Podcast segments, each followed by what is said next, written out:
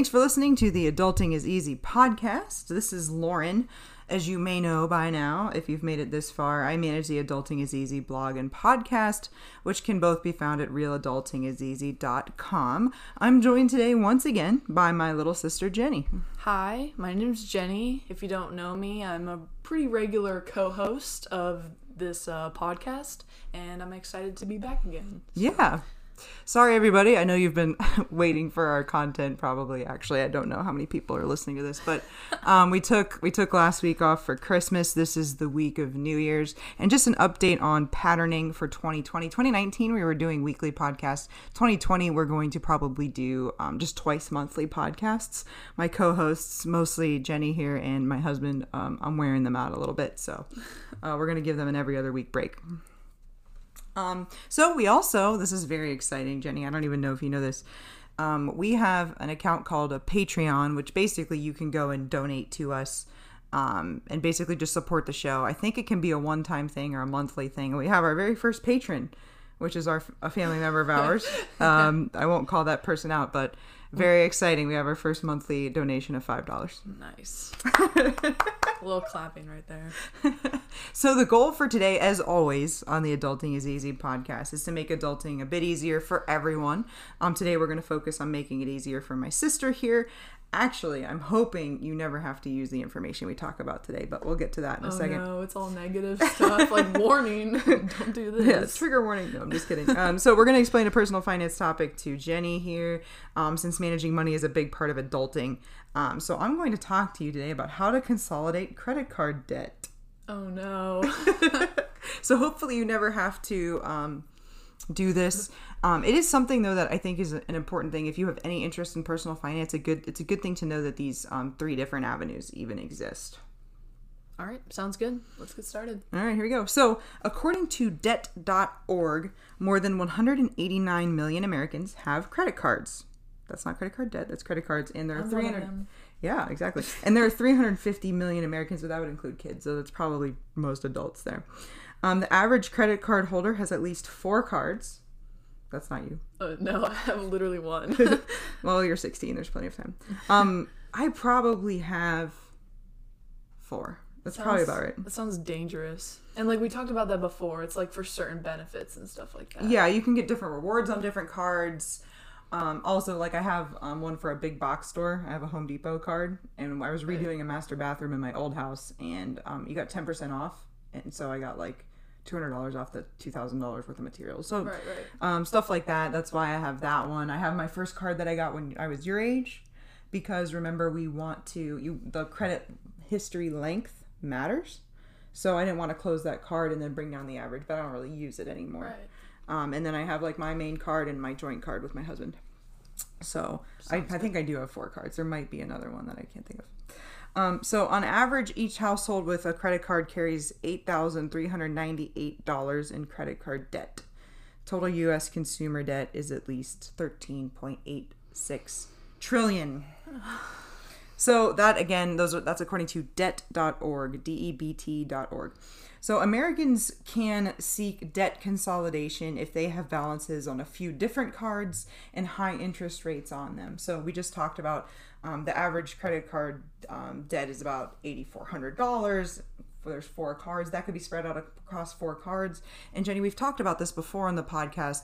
Credit card interest rates can be like 15, 20, 25%. So there can come a situation where you have balances on multiple cards and all of those interest rates are high. And that's when you want to start looking into consolidating credit card debt.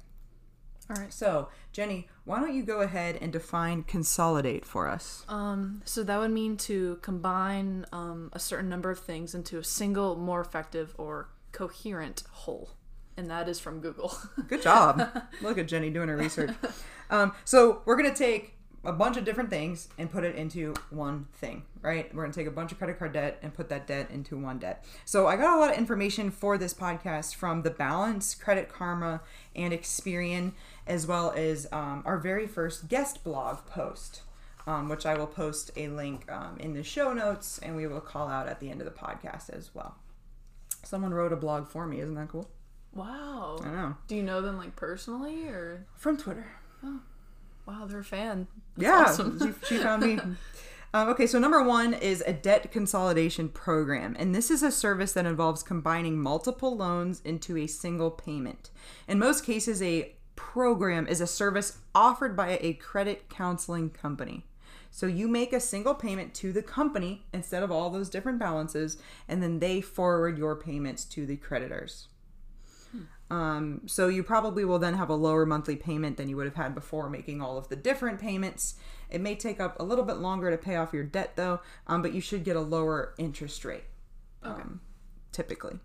So, and there's also, when it's a program, there's a lot of other features that are involved other than just you make a payment to them and they forward it along. So, um, the one of them is counseling. So the first step of a debt consolidation program is counseling. You'll speak with the staff and the service provider to determine whether or not they can help you, and then they'll lay out a plan. You're going to pay some fees to be in the debt consolidation program. Um, even though some of these organizations are nonprofit, you're probably going to pay a setup fee and a monthly fee. Um, this is a debt consolidation company, right? Or debt counseling company. They have to make money somehow, and so that you know it's pretty natural that you would pay some fees. Um, this is going to be for unsecured loans only. So, Jen, we haven't talked a lot about this, but there's a difference between an unsecured loan and a secured loan. A loan on a house or a car is a secured loan because if you stop making your payments, the um, bank or whoever loaned you the money can take your house or your car, right? Credit cards, they can't they can't take you and put you in jail. They can't. There's nothing. It's an unsecured loan. So that's what that means. So debt consolidation, okay. yeah, debt consolidation programs are only for unse- unsecured debts like credit cards, personal loans, and so, also some student loans. So secured loans, that's like like a physical like asset or something.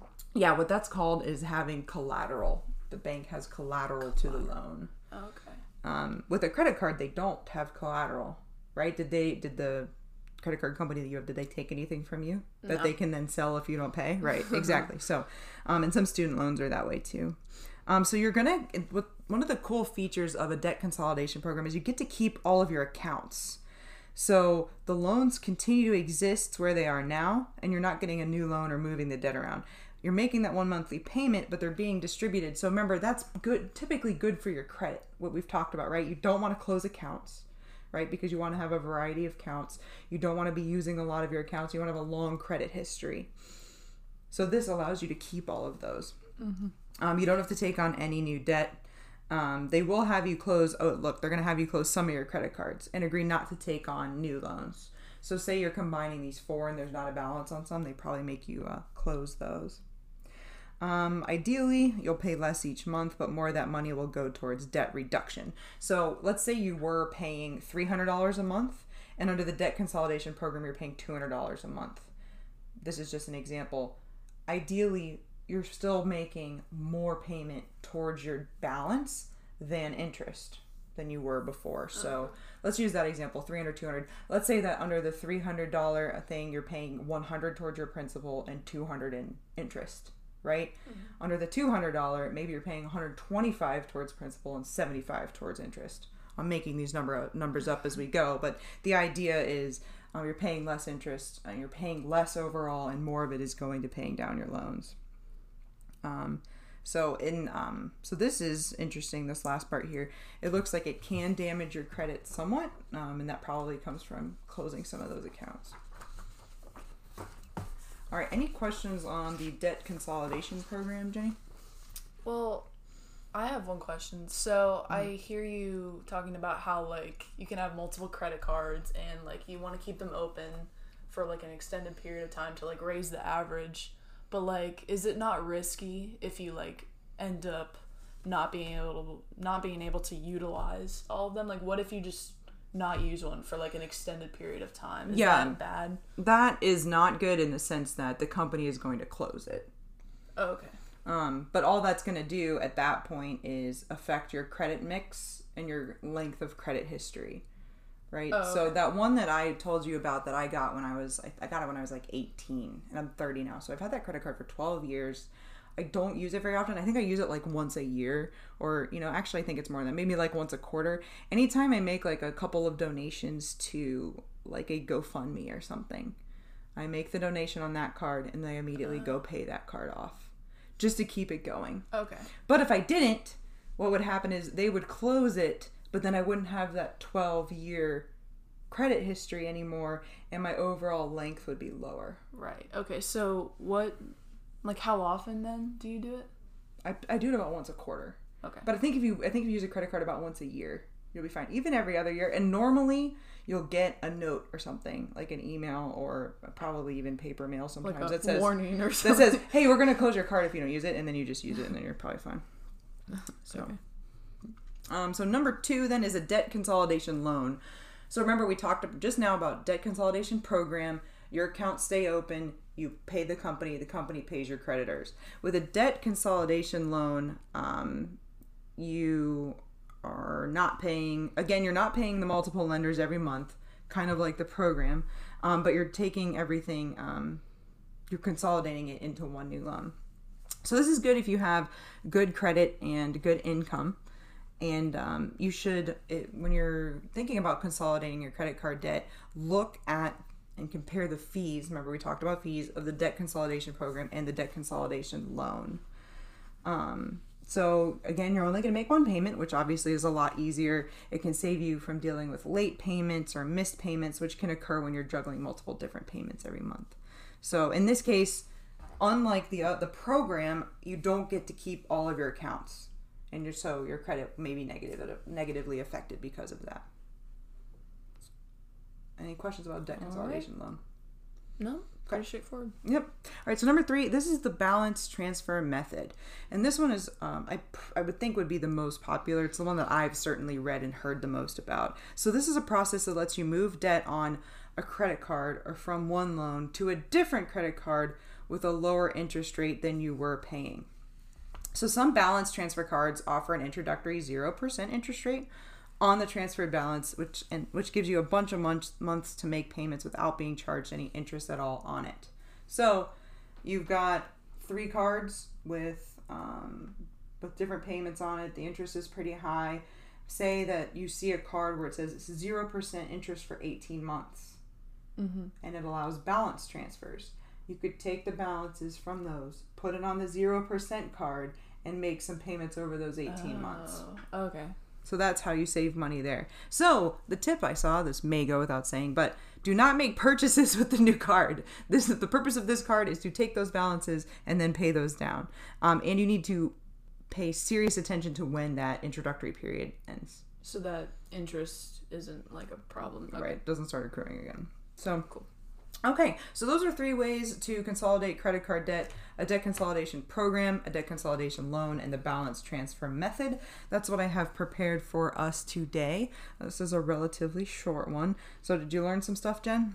Yeah, well, since debt doesn't really apply to me yet, um, I just pretty much want to focus on if I get another credit card that I use it at least annually. Yes, use the, the one that you have, and you pay the balance off every month. Don't pay it late. Don't pay don't because then you have to pay fees and you have to pay interest, and it's just it's a lot of stuff that you don't want to do. So, and um, I think we had a lot of really good conversation today around credit and credit cards in general. If you keep all of that in mind, you'll never get into a situation when you need debt consolidation.